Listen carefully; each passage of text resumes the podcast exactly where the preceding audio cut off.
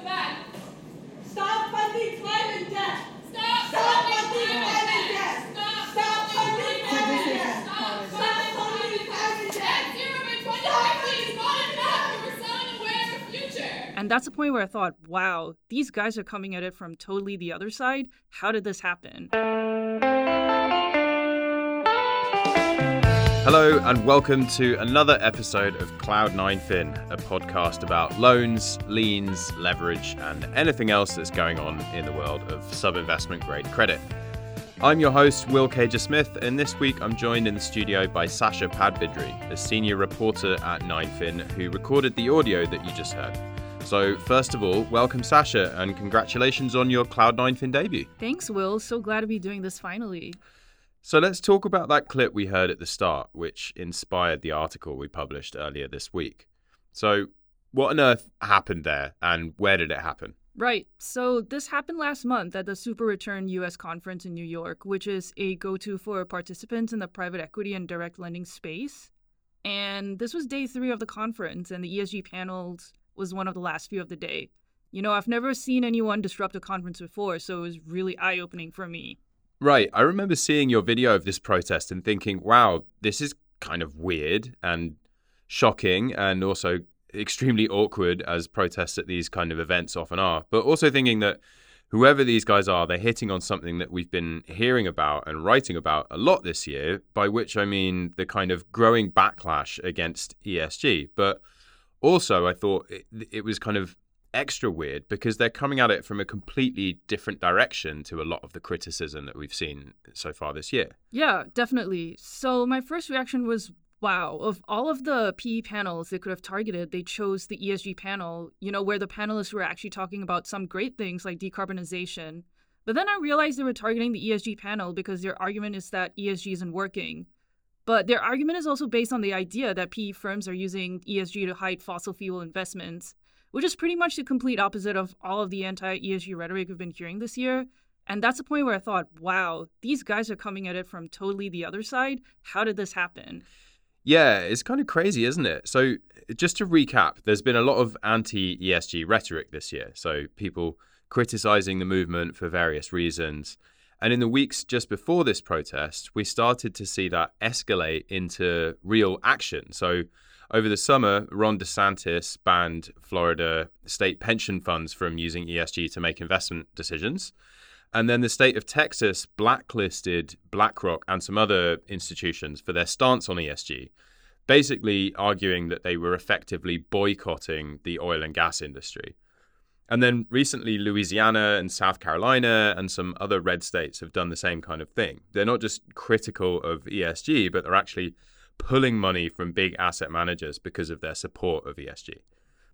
And obviously, like you said, there's the other end of the spectrum from people like Extinction Rebellion, which is arguing that funds are using ESG to hide investments in fossil fuels. But the one thing both sides seem to agree on is the idea that ESG is somehow being misused or is just not effective and, and not achieving its kind of uh, it, its stated goals.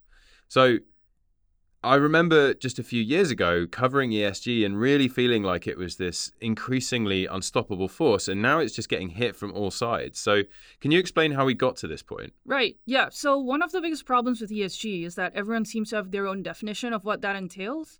I think that many people still equate ESG with sustainable fi- financing or green bonds, but in reality, it's just a framework designed to assess a company's exposure to environmental, social, and governance risks. One of the things that a lot of the anti ESG people have said is that changing society for the better is the government's job, and that fund managers should just focus on doing their job, which is to, you know, make money and stay out of politics. Right. So ESG is a lot less direct than impact investing, and it's a kind of diffuse set of principles and measurements. But then there are examples in the credit markets of ESG actually being codified into credit agreements and indentures, like sustainability linked bonds and loans. So, just to quickly explain that, the idea of a sustainability linked uh, debt instrument is to structure a loan or a bond so that the, the borrower is incentivized to do good ESG stuff like reduce emissions or improve gender diversity. And the way that's done is by linking the interest rate of the debt instrument to a target called a KPI. So, if the target if the company fails to meet the the target, they pay a higher interest rate. Right. Yeah. So it makes sense as structure. It's a it's a good idea, but there are examples of the some of these structures just not really working properly, being kind of you know toothless. Right. There's one you mentioned in the article, which is this European biomass producer called Graanul Invest. So can you talk a little bit about that? Right. Yeah. So Graanul is a European wood pellet producer that is owned by Apollo. They raised some sustainably linked debt last year, and part of that structure was that the interest rate would step up if the company failed to meet certain emissions targets.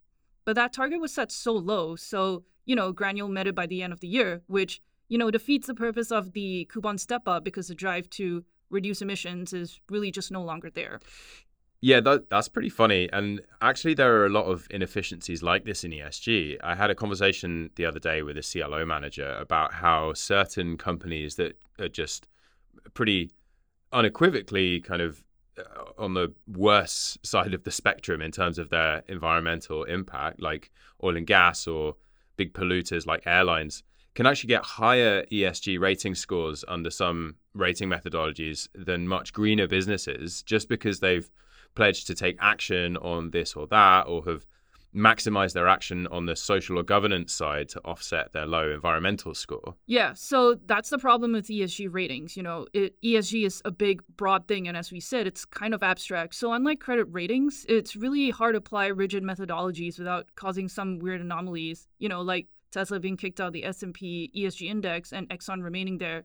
It's really more of an art than science.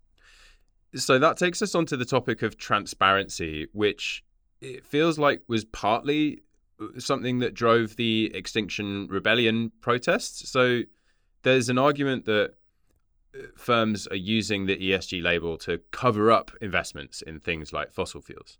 And then there's also an argument that ESG is being used to boycott energy. And then there's also another argument that ESG is ineffective because it's so hard to define. So there's several kind of not opposing camps, but just camps on on various kind of sides of, of this debate here. Um, but it feels like one thing that might help the situation for everyone is is better data and improved transparency, right? Yes, absolutely. So earlier this week, I was at a conference here in New York, and I asked the LSTA's executive vice president of public policy about the ESG backlash, and that was basically a response, you know, that the recent politicization of ESG is just the reality of where our politics are today. And that, you know, improved transparency could be something of a bridge between both sides of the debate. Yeah, this was actually really interesting. And we have audio of Tess Virmani's response to your question. So let's just play that quickly. Um, well, I think that the um, most of the politiz- politicization is in the US, and that is just a reality of where our politics are today. I do think that there is um, often a misconception as to what ESG is, and so um, you know it's probably important. Um, and we didn't do this at the start of the panel, but it's probably important to, to, to be increasingly clear about how you're defining ESG when you're talking about it, because for instance, in the credit space, uh, almost all of the um, ESG integration efforts that I'm aware of are really around um, risk mitigation um, and you know having that those ESG inputs for uh, having a kind of fuller risk profile, um, not necessarily um, trying to achieve any kind of impact or that impact investing where um, you know I think we've seen that more in, in the equity space. Um, and so it does seem like uh, a lot of the concern around uh, the, the politics of this does have the um, view that it you know, everybody who's looking at this, the entire finance sector, is trying to achieve a certain result. And I, I just don't think that that's reflective of um, where we are. I think that, you know, there are, are different views. What is sort of universally found right now, and I think apolitical, is the fact that, um, you know, investors want ESG disclosure. Even if it's not an ESG investment, they want ESG disclosure now. And so, um, you know, managers are sort of really just the intermediaries, the middlemen between investors making their requests. And I mean, if you look at it at any point, investors have always sort of invested based on their priorities. So um, I think, you know, it's a little bit of a, of a pendulum swing, but I also think that um, it sort of um, opponents tend to fear that there's everyone is engaged in impact investing, which I don't think is reflective of the credit space anyway. So I wanted to play that in full because I think it hits upon some really important points and also because it charts a potential way forward in a situation that feels increasingly urgent. And what I mean by that is there's so much noise around ESG right now, and that puts people in the financial industry under more pressure than ever, maybe, to have opinions on this stuff. But at the same time, they lack the information they need to actually form those opinions because of a lack of transparency and this sort of confusing array of ratings methodologies and their weird anomalistic outcomes and just a lack of good quality data and disclosure in general. Yeah, transparency is huge. So recently, 9fin actually launched its own ESG company data product, and we published a study showing that companies in the leverage credit space are actually disclosing less than 45% of key ESG data points. And you know, the private equity industry is also not that great at making disclosures.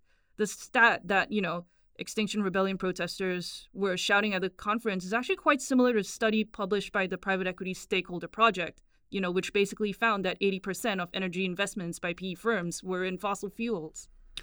Right. And just to bring it back to transparency, one of the points the private equity stakeholder project made in that report is that regardless of how you feel about PE firms investing in fossil fuels, the issue is that their disclosures around this stuff are often not very good, even though most of these firms have publicly committed to upholding ESG standards, which theoretically should include better disclosure. So basically the information that people need to incorporate ESG principles and standards into how they allocate investments is all that information is in pretty short supply.